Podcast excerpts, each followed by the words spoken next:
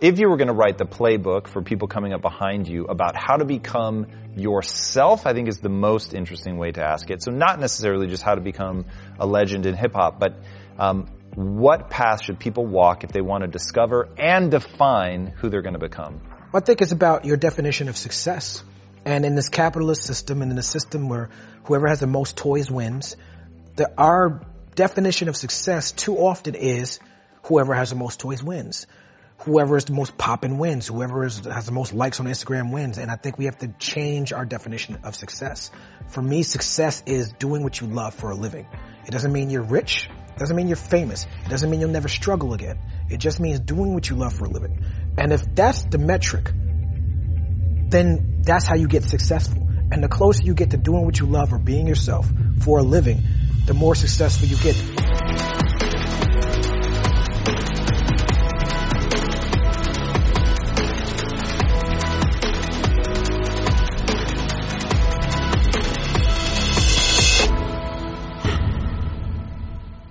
Hey everyone, hope you enjoyed this episode brought to you by our friends at Wix. Hey everybody, welcome to Impact Theory. Today's guest is one of the most legendary lyricists in the history of hip hop.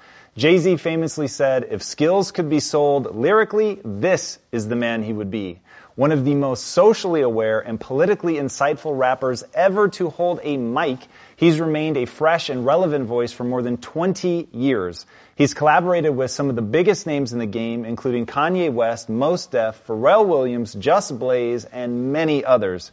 Internationally recognized for both his lyrical prowess and insane work ethic, he tours roughly 250 days a year and has put out not only an astonishing eight solo albums, but he's also created some of the most genre-defining collaborations of his generation, including Black Star with Mos Def and Reflection Eternal with renowned rapper-producer Hi-Tek. Not one to be beholden to anyone else, he also founded Javotti Media, a company built from the ground up to be a media powerhouse that fosters and promotes music, films, and books for not only himself, but other like-minded independent thinkers and doers. So please, help me in welcoming the man who is an integral part of the very fabric of hip-hop culture and artistry, the activist and intellectual monolith, Talib Kweli. Wow. Quite an intro. Hey, well earned, I assure you. Man. Looking at where you sit in the pantheon of hip hop is really extraordinary. And the fact that you've been doing it for so long with a voice that is not only unique, but incredibly truthful to who you are and, and what feels like to me where you want the world to go, I think is really, really interesting. And so, yeah, for sure, man. The, the thing that I am dying to ask is, watching you create yourself and become somebody is is amazing. How do you think about that act of becoming the person you want to be, the act of self-creation? Um, it seems like it feels to me in both your activism and your music that you're encouraging people to be a better version of themselves. And so, how do you think about that? Um, that's an, that's an interesting question. I um try to visualize um, I don't know if that's visualization because visualization is seeing things that haven't happened yet. But I try to often put myself in the mind state of a younger me. And uh, 20 years ago, I just wanted to rap. I just wanted other rappers to be like, he's nice. That's really all it's about. Like when I read Jay Z's book, um, he talks about how the raps led to everything. He's like, you know, I'm seen as a billionaire, I'm seen as a businessman and this and that, but for me, it was all really about those bars, and and that's something that resonated with me. And then when I was hearing you run down the things I've done, I was like, who the fuck is that guy? you know, like I was like that that the person you just described. I see myself sometimes as outside of that because I don't take stock of it. Um, I'm just trying to rap good, and the things, even my business moves, have been made so that I could be a better rapper. I had no intentions of owning a label it's not my focus at all. But that's just the smartest, efficient way for me to be the best rapper I could be. It's really interesting to me that people like you, they meet that obstacle of the industry is not um, it's not the way you want it to be for sure, and maybe isn't allowing you to move in the way that you want to move. So rather than back off, which I think is is the almost universal response to that obstacle, mm-hmm. is to create something yourself. Where'd you get that tenacity and the guts to say, well, fuck it, I'm going to do it my way? Well, one from my parents. My parents are, are hard workers. I come from a very hard-working family, and I, you know, I'm not I'm not a conservative. I'm not a pull yourself up by the bootstraps guy. I understand how people are marginalized and why they're marginalized. I understand systems of oppression, but I also understand hard work and I understand the rewards of hard work. And I understand that the reason why I value hard work is because I was blessed to be born into a household that values hard work. Um, a lot of people just don't value hard work because they've never seen it. Um, that's not a judgment. That's just an observation. Um, and I just think, you know, it's the value of hard work and it's also being ambitious and just wanting this more than anybody. You know, I, I want, I can't think of anything else that I, I'd rather be, you know. Um, I ran into, just recently, I just ran into Diddy walking, I was, I was walking out of a party, he was walking into a party. And, um, I was just like, man, this guy is always in the place to be. Um, he's never been the best rapper. He's never been a producer at all, but he can still do a tour. He could still go on tour and, and, and, and perform bangers, perform hip hop classics that are in, in his catalog. Not because he's a great rapper, but because he wanted to be on a stage more than most people. Mm. So you're right. Most people run the opposite direction. I try to run it towards the challenge. One thing that you've said that I think is really, really interesting, I think you were speaking about Young Yachty. You said you have to separate the moves from the, the performer. And I thought that was really interesting. What do you mean by that? Like, uh, how can somebody move in a way that you respect, um, even if you're not into the music? Um, I don't know too much about Little Yachty. Um, you know, I like a couple of his songs. I don't know how his, how his business moves. I think what you're referring to, I've, I've said something similar similar to that uh, about Soulja Boy, um, who you know, this is a guy, and someone could correct me if I'm wrong when they see this, but I, you know, for I think he came into the game sort of um, manipulating the system. There were music platforms where you you know you go and listen to Justin Timberlake, you click Justin Timberlake, you click 50 Cent, you get Soulja Boy. You know, Soulja Boy learned at a very young age, 15, 16, 16 years old, how to go viral in an era where going viral became the premium thing. Mm. And so even now, you got Soulja Boy out here talking about, he doing interviews talking about, I, I had the greatest 2018.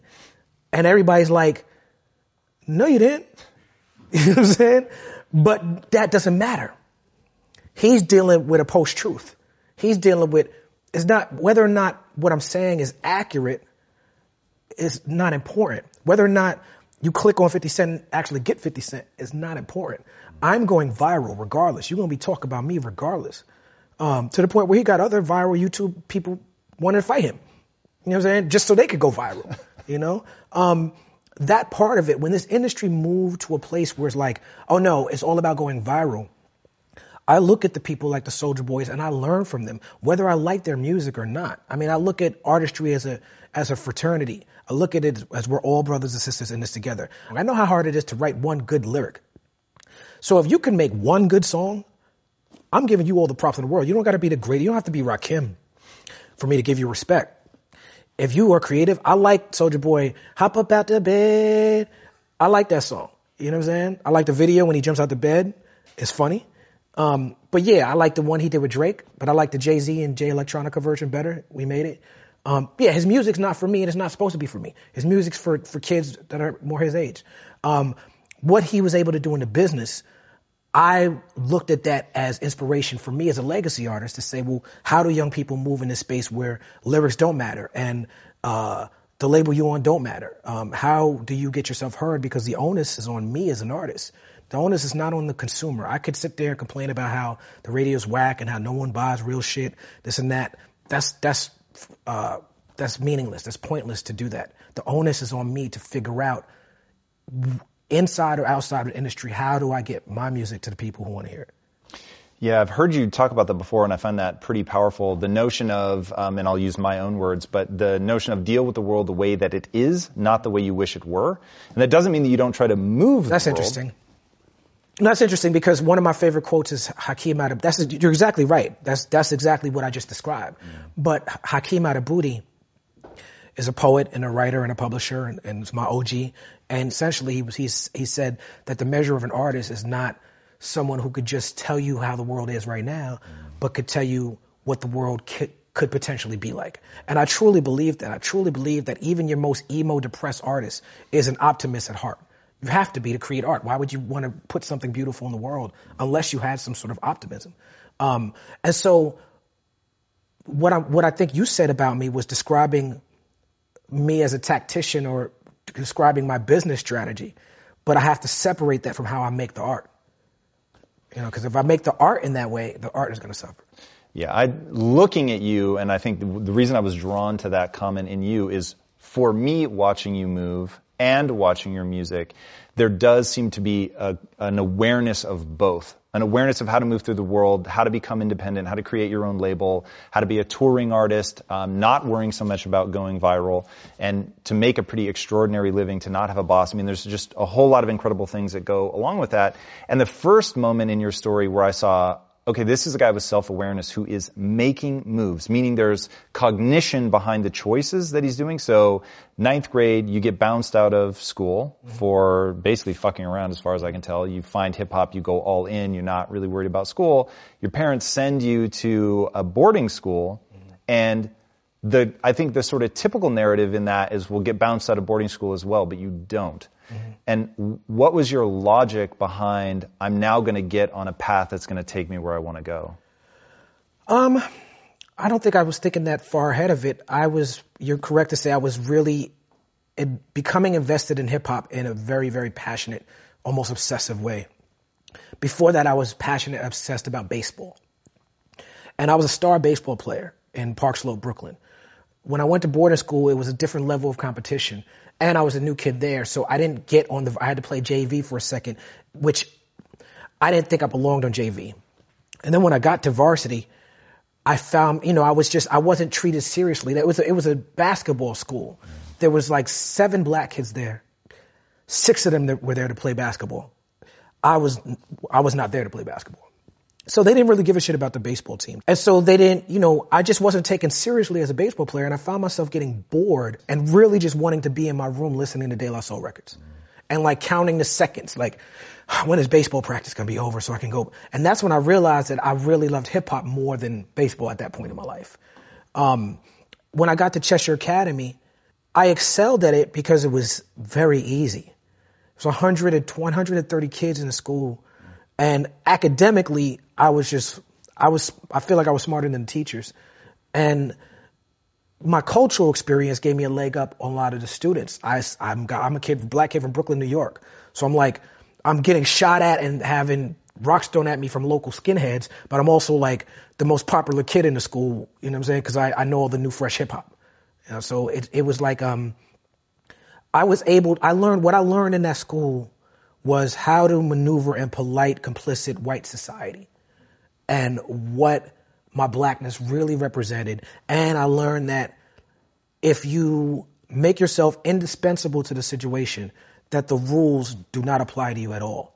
Because it got to the point where I was captain of the debate club and the Blue Key Society, and I ran the yearbook, and I I directed all the plays. So even when I fucked up, instead of me getting punished the way some of the other white kids would, they would come and have a talk with me, or they would have me see like a black guidance counselor, or you know, they were trying to do everything they could to keep me there because I'd made myself indispensable to the situation.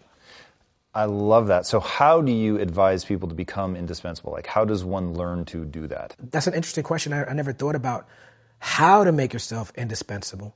Um, I guess in hip hop, I've done it by being closest to myself. Naming myself Talib Kweli. Um, my style is loquacious and it's wordy is because when I first started rapping, I was rapping, I was, uh, had composition notebooks full of rhymes and I was trying to fit the rhymes to the beats.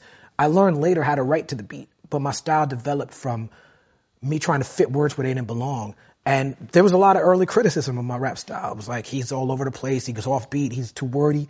But that's what made my style unique. Now no one could do it. Mm. Now 20 years later, that style is what helped me to do this. So I, I guess my answer would be get as close to yourself and your self expression as you can. offer the world something that is unique to you that no one else has to offer. I think that is arguably the world's best advice. What you're asking people to do though is be insanely brave and insightful. So now as you begin to piece through how you got there, and admittedly like diving into your world, there's one thing about you that I find really interesting. There's just something burning inside of you and sometimes it expresses as this creative, almost epiphany, like for the listener, like hearing you go through this stuff, like the manifesto and, and hearing like how thoughtful you're thinking about things, it, it gives epiphanies in other people. And what I want to know is how do you develop the bravery to be who you are, to really listen to yourself, but also at the same time, it's clear you've educated the shit out of yourself and your family is so deeply invested into education. So I, I don't know how you feel about this, but I really feel like what makes us unique is not necessarily original thoughts. What makes us unique is our the way we synthesize information. So if you and I read the same 10 books, we're going to walk away different people. We won't walk away the same person mm-hmm. because we do something different with that information. Most people um, they want they're they're taking in external information so they can assimilate.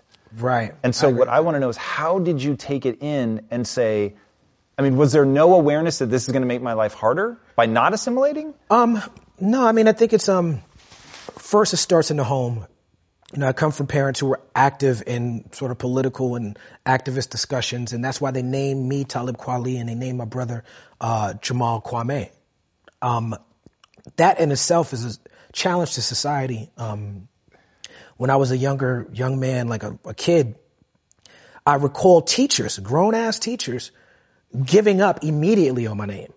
Like, you know, you're, you're, you're in, in, fifth grade for the first time and the teacher's reading the names and, and they get to my name and my name is T-A-L-I-B. And those are letters in the English alphabet. If you put them together, they form things that you can make sounds with your mouth to say, right? But people are used to only saying things they've seen before. So they see a name and what was looking like an exotic Muslim name to them at the time.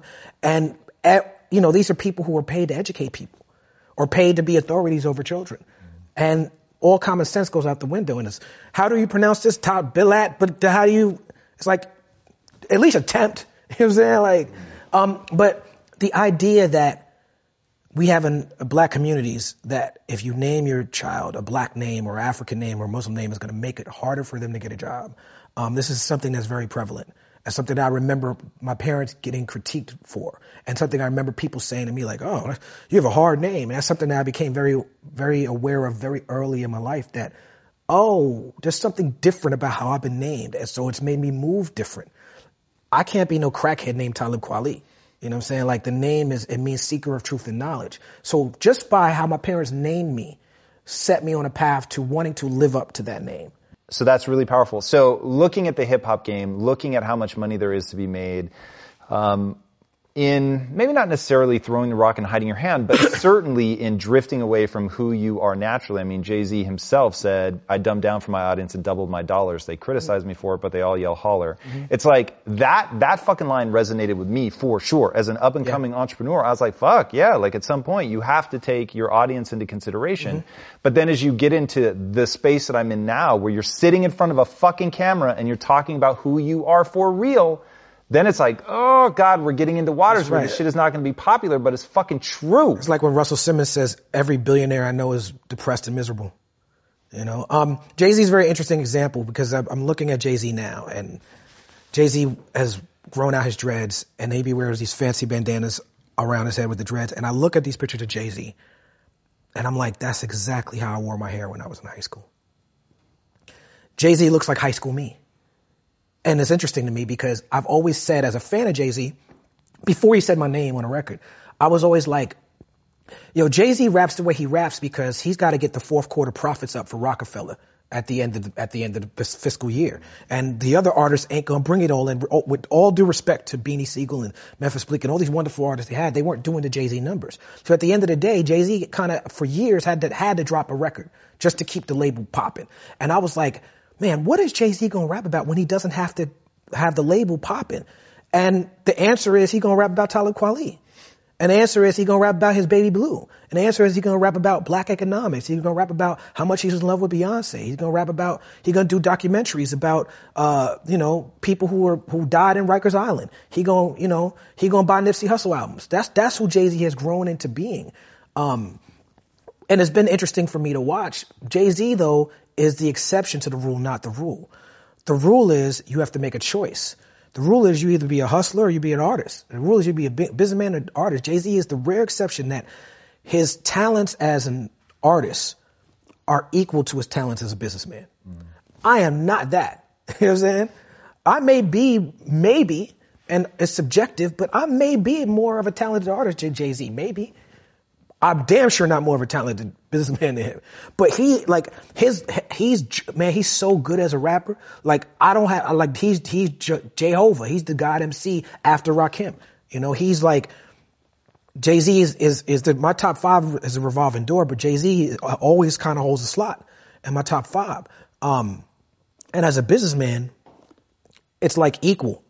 Um, but yeah, I think that's why Jay Z is such the perfect example for these conversations around business and hip hop. All right, you ready for a thought exercise? Sure. This will be interesting.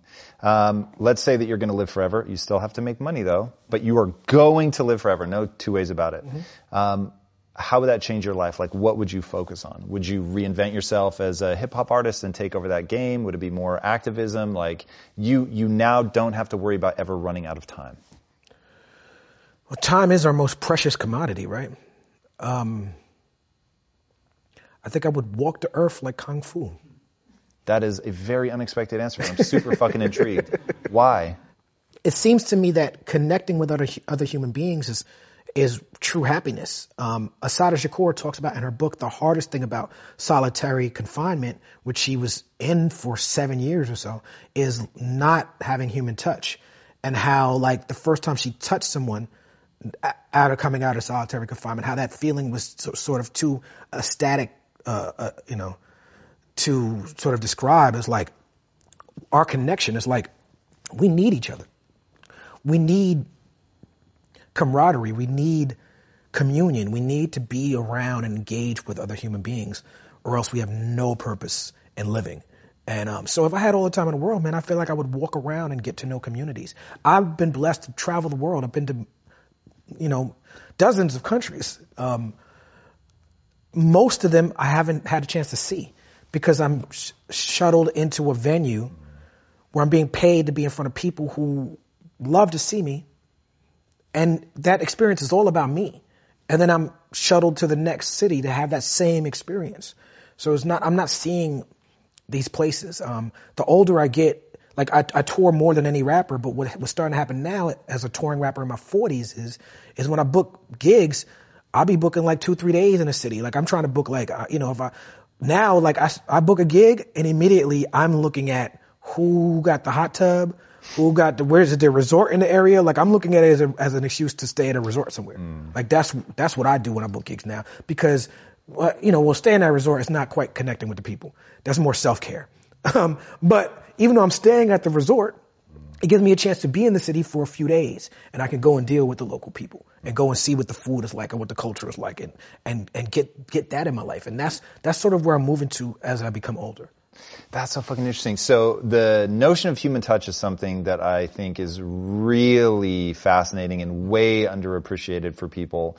Um, I heard somebody just yesterday, damn it, I'm forgetting who said it, uh, but they said you're so connected, you're disconnected. Mm-hmm. And I thought, yeah, like I get that. Like when the most torturous part about being in solitary confinement is the lack of human touch, which you can very easily take for granted. Mm-hmm. Um, it's interesting that you put your finger on that as something that you would pursue in terms of being in the community. And then I'm not saying I want to go around touching strangers. Yeah, yeah, no, I, I just want to sure be, was, be in touch. You know what I'm saying? Yeah. And then the other part sounds like if I had to put it into just a word, experiences.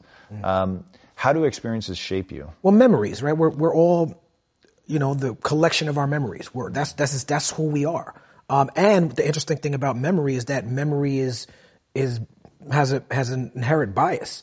You're going to remember things not how they were. You're going to remember things sort of your perspective, and your perspective is not always the truth. Mm. You know, it could be maybe your truth, but you know, um, So we build who we are based on these memories. People identify by the music they listened to when they were in high school or college because that's when they were developing who they were. So in high school and college, I was, you know, I was a Nas guy. I used to ride the train in high school and I would see somebody with like Nikes and baggy jeans on and like a Tommy Hilfiger sweater. And immediately I'm making a spiritual connection with that person because I'm like, I'm that guy. I'm, I'm, like that guy. That guy probably likes the Fu-Schnickens. And I like the Fu-Schnickens. And that's who I am. That's, that's who I am. And that becomes your identity. And what happens is you remember that time as when you, as when you were developing into who you were. So you become an adult and you get to my age and you'd be like, man, Nothing was better than the 90s. Nothing was better than Tribe Called Quest and, and the music. And man, the way these kids are dressing with these tight jeans and man, nothing was better than how we dress. And that stuff becomes, you know, rose. It, be, it looks rose through your rose colored glasses. And you, you start to forget that Mobb Deep's music was hyper violent and Biggie was super violent and super misogynistic because in your rose colored nostalgia glasses, that's real. That's old school hip hop and they talked about positive stuff. Which is crazy. It really is crazy how much we're a product of our time. As much as our environment. And like you said, there's there's something going on in the brain. When you were talking about memories, I, I think that that's um, something that is ill understood with people. And when you really start looking at the research and seeing how memories are, are stored, but when you access them, you pull them out into working memory. They are manipulated while they're there. The things that your current mood or whatever is you're looking at that memory, then change it. And so when you put away the memory, it's, right. it's fundamentally altered. It's a living thing. Yeah, exactly. Well said. And so as you were talking about that, I thought, ooh, I wonder what word in your own life you would find um, more interesting, maybe the right way to say it, which one you move towards more. Evolution or reinvention? Like which one of those, when you think about yourself, mm-hmm. which one do you either aspire to or naturally move towards? I like both, but I, I, I would move towards reinvention only because of sort of the cultural uh, sort of ramifications of evolution. Uh, you know, race is a social construct, and the race dropped into the conversation. You know, evolution and that type of science has been used to justify racist biases. So even though I like to think that I evolve, and I think people do evolve, I, if you had to ask me to choose between, I would choose reinvention. So as you think about that, and going back to you're now living forever, mm-hmm. how would you conceptualize that reinvention? Are you, as you travel the world and you're encountering all these people and forming new memories and bonds and and being influenced by the lives that touch you as well as the lives that you touch? Um, is there directionality to that? Like, is there is there like a if I think about a, a Buddhist or somebody who's really committed to meditating, mm-hmm. they're they're really trying to get beyond the trappings of I I I right, and that seems to be, and I know that I'm oversimplifying, but that seems to be sort of the end of a lot of Western traditions. Mm-hmm. Is once you realize the self is an illusion, then you step into something new, mm-hmm. and that's that's an interesting sort of end goal. Is there something like that that you have in mind? Whether, as you talked earlier about getting power, is it power to elevate to equality? Like, what's that sort of? Mm-hmm. Um, I know that calling it an end state will maybe change how you think about it, um, but is there sort of a higher calling to step into? I mean, I think that that's it. I've had, I've had situations in my life recently where I've had to question myself and and just and arguments and debates I'm having with people and I'm like, am I making this about myself or am I making it about the work and the point I'm trying to make? And how much of my, how much of, how much of my ego should I let go? And how much of my time, which you were talking about earlier, do I reclaim? Um, because as someone who's, who's achieved what I've achieved, sometimes when people argue with me or when I debate people, uh, and I'm not talking about people like you who I have, there's a mutual respect going back and forth, but I'm talking about people who just don't respect me. Um, you know, they'd be like, you know, people will be like, well, humble yourself. And you, and it's like, you're not owed my humility. I'm not going to pretend that I'm not me because you are uncomfortable with how mediocre you've been. You know, and I have to own that. I, I you know, there's, I have to own who I am. But how do I find the humility and, and give it up to if, if God is your thing or if just the universe is your thing, whatever it is, give it up to sort of the higher spiritual purpose, um, but still reclaim my time and still stand on my, my square. Um, that's been the conflict of where I'm going to go because I'm moving out the space of I can't everything that I did that I, because I was young, I can, I can no longer be like, I'm just a young man. You know, I'm, I'm not a young man. I'm youngish, I would like to think, you know, but I'm, I'm now at the age where I have to be the leader that I'm looking for.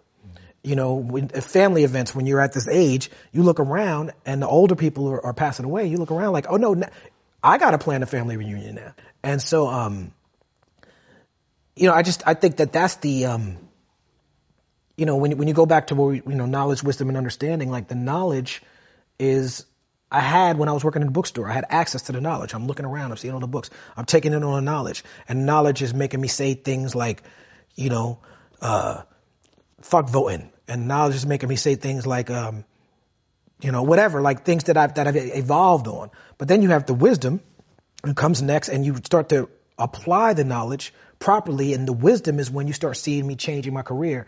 It's like I have this knowledge about how the music business is, but then I have a wisdom um, to know to have to I have to start my own label. And the things I've learned from that, now I'm starting to approach the understanding. And the, I guess the understanding is moving away from yourself. What is it that I that I have to contribute to the society? Um, who is it that I'm looking at? Who's before me? Like the Harry, Harry Belafonte's? who's after me, like the Nipsey Hussles. You know, where where am I in that? And that's where really where I'm looking at. Yeah, that's uh, the the evolution of the culture, the evolution of the individual. That stuff to me is is really really interesting, and I think you've been a powerful voice for um, the individual needing to take responsibility for their own evolution. You're certainly a very active voice in um, shaping the culture, both as a talent and as a I don't know, sort of the wise guidance, you know, as you talk about wandering the earth like Caine, it's, you know, Caine was both the student and the teacher. And right. I think that that's something that's super, super interesting. What is something that you hope people take away from the way that you move through the world? Whether that's you down in Ferguson and saying, I'm not just going to fucking tweet about it. I'm going to roll up. I'm going to be here. I'm going to be a voice that challenges. I'm going to be a voice that reflects truth. Like, what do you hope people learn from all of that and, and will hopefully do as that up and coming generation? Well, I think it's what you said before um, about getting to the point where it's about the work and it's not about you. Activism is about, for me personally, food, clothing, shelter, on the ground. What do the people need? Because we're not going to solve racism with heady academic conversations. We're not going to solve the world's problems with these nice lights and this camera and this wonderful, wonderful interview. You know, we're blessed and privileged to even be here. Um, but we have to we have to use these platforms to to sort of shine the light on the people who do the sort of food, clothing, shelter work. And if I could be that, because I, I don't I don't come from poverty. I grew up in Brooklyn. I didn't grow up rich, but I didn't grow up. I never had to use food stamps. I didn't, you know, it wasn't. I didn't come from that. I come from a very sort of privileged academic background. Well, if that's where I come from, how do I use that platform to uplift the people who didn't have uh, the opportunities that I was pre- presented and provided with. And I think that's what I've, what I've tried to do. I think that's why I gravitated toward, towards hip hop. I realized that my writing skill and my access to knowledge was because of the parents that I was blessed to be born to.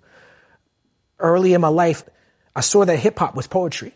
And I was like, this is how I can connect to the culture. Cause I was like a black nerd. I, I didn't, I didn't have a lot of black friends when I was a little kid. Not until I started rapping in junior high school. That was like my introduction to black culture. All my friends was, was, was, I was living in Park Slope around a bunch of Dominican and Puerto Rican kids and a bunch of white kids. And, um, sort of like how Don, uh, Donald Glover was on Community. It was like, fuck this noise. I'm gonna write the blackest show I could write because black people don't know who I am, and then I'm gonna make the blackest song I can make, and I'm gonna tell them to stay woke because I want a black audience. That's how I was in, in junior high school.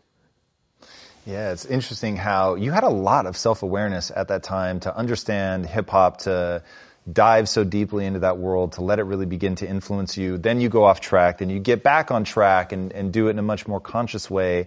Um, that is really interesting. What are some lessons that, like they say, a fool never learns, a smart man learns from his mistakes, but a wise man learns from the mistakes of others. What are some of the missteps that you feel you went down that if people could learn from, they could avoid those mistakes? Um, I feel like at the height of my career, I should have been braver and gone independent sooner. Okay. You know, I come from sort of um, an indie community. Um, El-P from Company Flow and now Run the Jewels um, was an early influence on me as an artist, and he continues to be. He's somebody who has always found a way from official recordings to Def Jux to run the jewels, to carve out a space for him to do what he wants to do professionally and never ever bow to the system. And this is a guy that I have a, huge amount of respect for. Um, but even though I knew people like that, I believed the hype, or I didn't necessarily believe the hype. I wanted to believe the hype. Because, you know, like you said, I didn't start out as want to be a conscious artist. I, I started out want to be LL Cool J, you know, or I wanted to be just a rapper. Like, it wasn't like I'm, you know, I, I wanted to be the best rapper. Um, I didn't want to be the best conscious rapper. Um, I wanted to have a song on the radio and have a hit. That's what I wanted when I was a kid. Um, at the height of that, if I had made some independent moves at that height, I would have been looked at the people, my contemporaries like El-P or Tech N9ne or certain other people.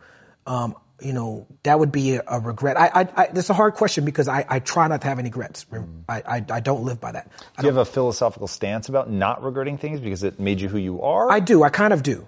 But I, I guess re- regret is not the word. Um, yeah, that's even a hard question to ask because I wish, I regret, nah, I, this is who, who I am. But we were talking about ifs earlier. You were talking about if you live forever. So in this hypothetical world, we have the luxury and the privilege to discuss things hypothetically. In this hypothetical world, if I could go back, it's not a regret, but if I could go back, I would go independent quicker. Okay. Yeah if you were going to write down a playbook, and I know you are working on a book, but it, I do have a book. more memoir? Yes, memoir. Okay, so if you were going to write the playbook for people coming up behind you about how to become yourself, I think is the most interesting way to ask it. So not necessarily just how to become a legend in hip hop, but um, what path should people walk if they want to discover and define who they're going to become? Well, I think it's about your definition of success. And in this capitalist system and in a system where whoever has the most toys wins, the, our definition of success too often is whoever has the most toys wins. Whoever is the most poppin' wins. Whoever is, has the most likes on Instagram wins. And I think we have to change our definition of success. For me, success is doing what you love for a living. It doesn't mean you're rich. It doesn't mean you're famous. It doesn't mean you'll never struggle again. It just means doing what you love for a living. And if that's the metric, then that's how you get successful. And the closer you get to doing what you love or being yourself for a living, the more successful you get. They wrote a book about it a few years ago called The Secret. And they sold it and they sold millions and millions of copies of this book. And if you read the book, it was basically like, do what you love for a living. And I'm like, that shouldn't be a secret. Yeah, it shouldn't be a secret. So why do you think it is? Why do you think that so few people are able to do that? Well, because the game is to be sold, not to be told. And there's money to be made in keeping information away from people. That's interesting. So, how do people growing up in that system? How do they buck out of it? Is it uh, there's certain Google searches they should be doing? Going to a website? You have a lot of books on your website. I'm guessing those are highly curated. Yes. Like, is it is it stuff like that? Finding somebody like you who's a curator of not only culture but wisdom, knowledge, perspective. Finding somebody like that, latching on, and sort of going through the mm-hmm. reps. Yeah, I think it's about that. It's really about understanding your values, though. I think a lot of people, especially in the social media era don't really understand what it is they're about. People respond emotionally to things that make them feel good. Um, and so I don't think people are vetting the information that they're getting in online spaces. And, and I, I, speak specifically to online spaces because this is where we're spending the vast majority of our time. If we're not on Instagram or Twitter or, or Facebook, we are ordering Ubers or ordering Grubhub or, you know, whatever, what have you. We're buying things on Kayak and Airbnb and we're on, we're ordering drones from Amazon or bringing us things like we're online. I don't know what the percentage is, but I'd be interested to know what percentage of time people in a developed nation spend on the internet. I don't consider myself an internet person. I spend an inordinate amount of time online, me personally. And I'm someone who I have made moves in the real world. I can't even imagine people who just sit behind a keyboard and that's all their, you know, that's, that's, they're like ready player one. You know what I'm saying? Like, you know, I feel like we're, we're closer to that than, than we even could imagine. So speaking to your, um, the way that you move on Twitter. So you, people have told you a thousand times, don't debate the trolls, mm-hmm. but um, you have a pretty interesting stance on that. Mm-hmm. Why do you push back so hard on trolls? Um, the idea that a troll is not racist or not as dangerous because they're designated as troll is foolish and very dangerous. And since when are trolls virtuous? Like, since when is like, I mean, from what everything I know about trolls, I mean, I read a little Tolkien. You know what I'm saying? Like, uh, you know, I, trolls seem like things that you shouldn't want to be. So you, you, you say, oh, that's not a racist, that's just a troll. How's that better? You say, what, what kind of society are we trying to be a part of if we're saying that it's okay for you to intentionally want to be a deceitful person in order to try to make people feel bad because that's essentially what a troll on the internet is doing, right? How are we justifying this? How are we, oh, because they play video games? Like, I don't understand. Like, how is that now a thing that we now have to accept as if they're some sort of marginalized group? Um, but to your point, um, I'm not speaking to them. I'm speaking through them. I come from teachers and these people who come at me become my lesson plan. I use them to expose the mentality. I use them to speak my truth and direct traffic to my website. Here's my show. If you have something to say, come to my show. Direct traffic to my bookstore. Here's here's a book that I'm selling that's about the situation. Um, but ultimately, to push back not on an individual troll, but to push back on their messaging.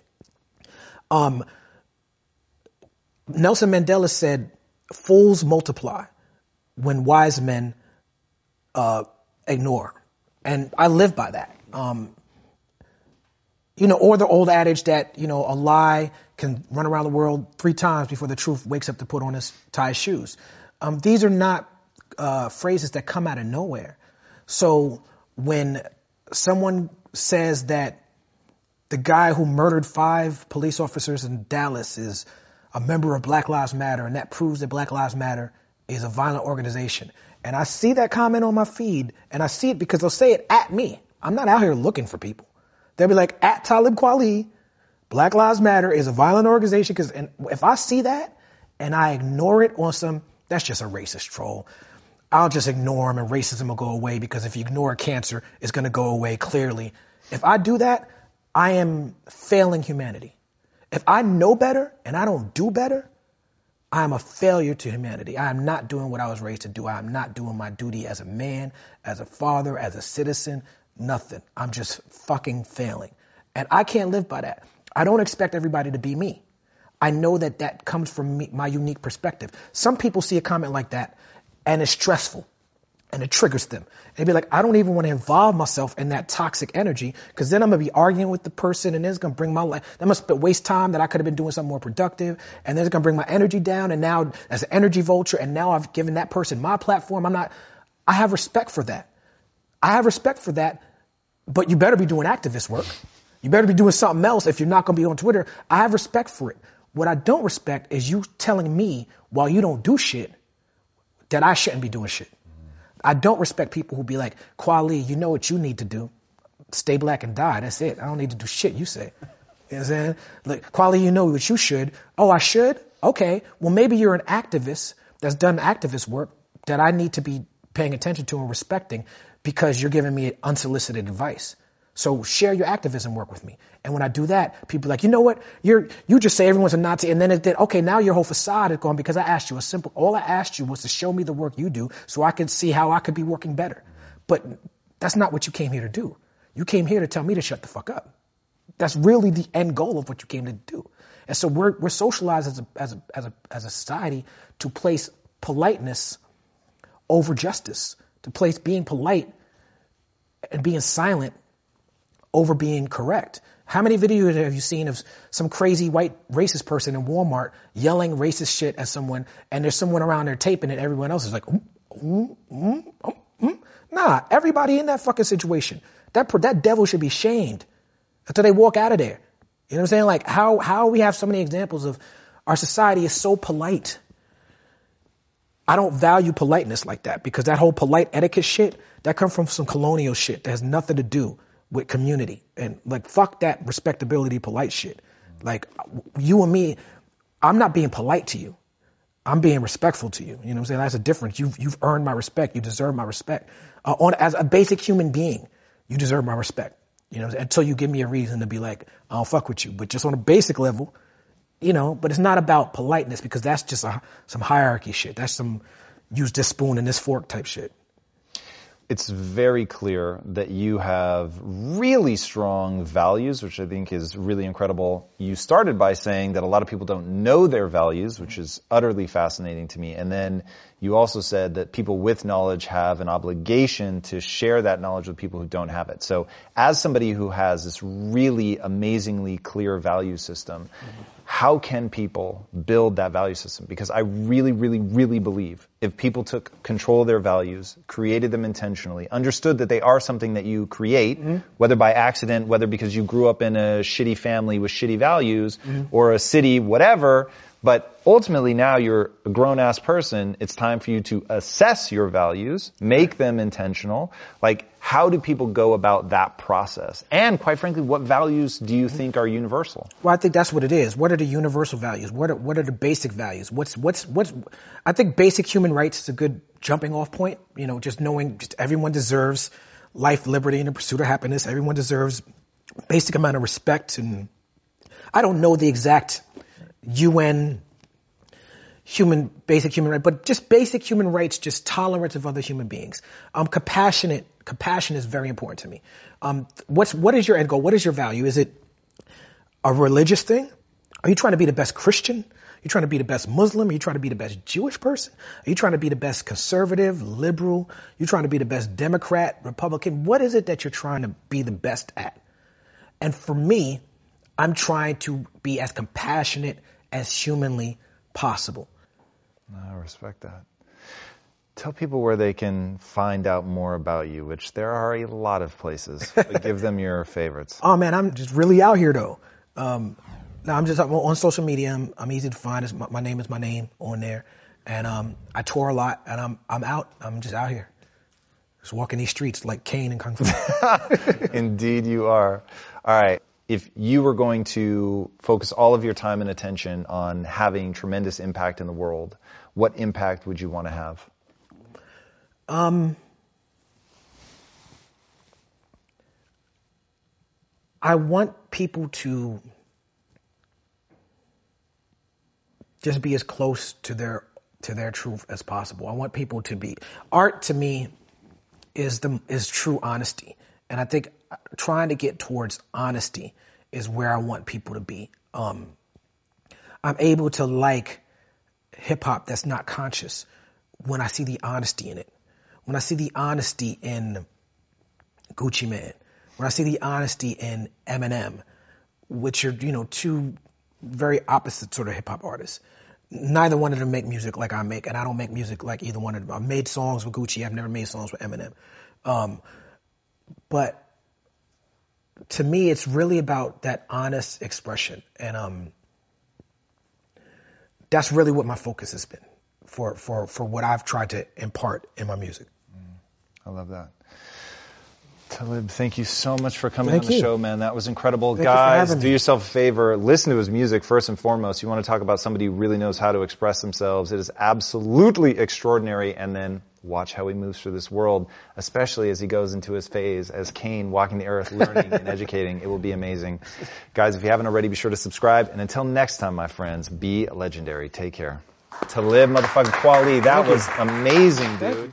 Hey Impactivists, I hope you loved watching that episode. Now I want to take a second to share with you about our friends at Wix. Wix is the easiest, fullest featured website builder around, and you can use it to create your own customized site completely free. Whether you're a designer, developer, marketer, or digital agency, you're going to get all the resources that you need. Tutorials, training programs, webinars, professional forum, the Wix experts blog, SEO optimization tactics, and a whole lot more. You can start with Wix for free today. Just click on the description below. What I love about Wix is that it gives you total creative freedom. And when you're building a website, not only is the website critical, you really want it to be a reflection of who you are, what your company is about, and Wix is going to give you the ability to create that. They basically have infinite design possibilities, making each website unique and original to your vision. Literally, there's a solution for any need that you have They have Wix blog, Wix booking, Wix restaurants, Wix forum, Wix stores, and a whole lot more. And most importantly, once you've created your website, you're going to be surprised at how much that's going to improve your business, traffic, and opportunities with the new professional and creative branding that you have. And as somebody who has built multiple companies now off the back of a website going direct to consumers, I can tell you that your website is one of the most important interfaces that you're going to have with your customers. So taking this process seriously, I think is really really important, and there's no better place than Wix. Just click the link in the description below or go straight to www.wix.com forward slash go forward slash Tom Bilyeu and create the website that you want. All right, enjoy and be legendary. I'm not here to be perfect. We're supposed to embrace all our imperfections. And I think if we find and can imagine the bright side, then anything that will become a reality but you can't think anything's going to be given to you other than opportunity. And the only way to show appreciation for opportunity is to react.